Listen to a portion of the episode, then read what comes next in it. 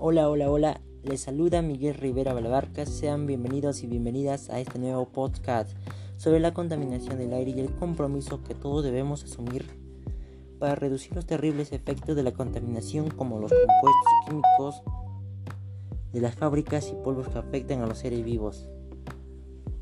Debemos entender como contaminación del aire a una mezcla de partículas sólidas y gases en el aire mediante la inhalación puede aumentar las posibilidades de tener problemas de salud como enfermedades de corazón o de pulmón.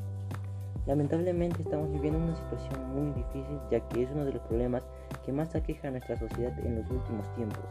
Las acciones irresponsables de muchos ciudadanos han traído consecuencias graves al ambiente y han afectado en gran medida el bienestar de toda la población. Asimismo, pero ¿Cuáles son las fuentes de la contaminación? Existen fuentes naturales, móviles y fijas que contaminan el aire. Por ejemplo, en las fuentes naturales tenemos a los gases que emiten los volcanes, los manantiales de aguas sulfurosas. Mientras que las de origen humano, que son las fuentes fijas que provienen de las industrias y fogatas, y las fuentes móviles que tienen su origen en los gases que emiten los camiones, aviones, autos o otro tipo de transporte no alternativo.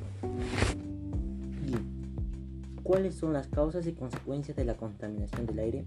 Causas: consumo de combustible fósil y emisión de smog, ya que son fuentes principales de contaminación, pues genera alta concentración de gases, especialmente el dióxido de carbono.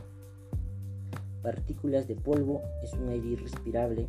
Consecuencia: lluvia ácida, es la que se produce por acumulación de sustancias en el aire como ácido sulfúrico y nítrico, producidos por combustibles fósiles. La salud, ya que se produce enfermedades respiratorias de gravedad como el asma, alergia, cáncer del pulmón, etc. Pero todo esto podemos frenarlo, depende de nosotros, entre las acciones para mitigarlo, tenemos contrarrestar los efectos de la contaminación en la salud a partir de prácticas cotidianas de actividad física como hacer deportes entre otros, disminuir la calidad de residuos sólidos que produzcamos en casa. En consecuencia, debemos resaltar que es importante proponer acciones que reduzcan los altos índices de contaminación y comprometernos con su cumplimiento en favor del ambiente y la salud de todos los seres vivos. Finalmente te invito a tomar conciencia y cuidar la tierra. Si amas tu vida, empieza a amar el medio ambiente. Gracias por permitirme llegar a ti y nos encontramos en otra oportunidad.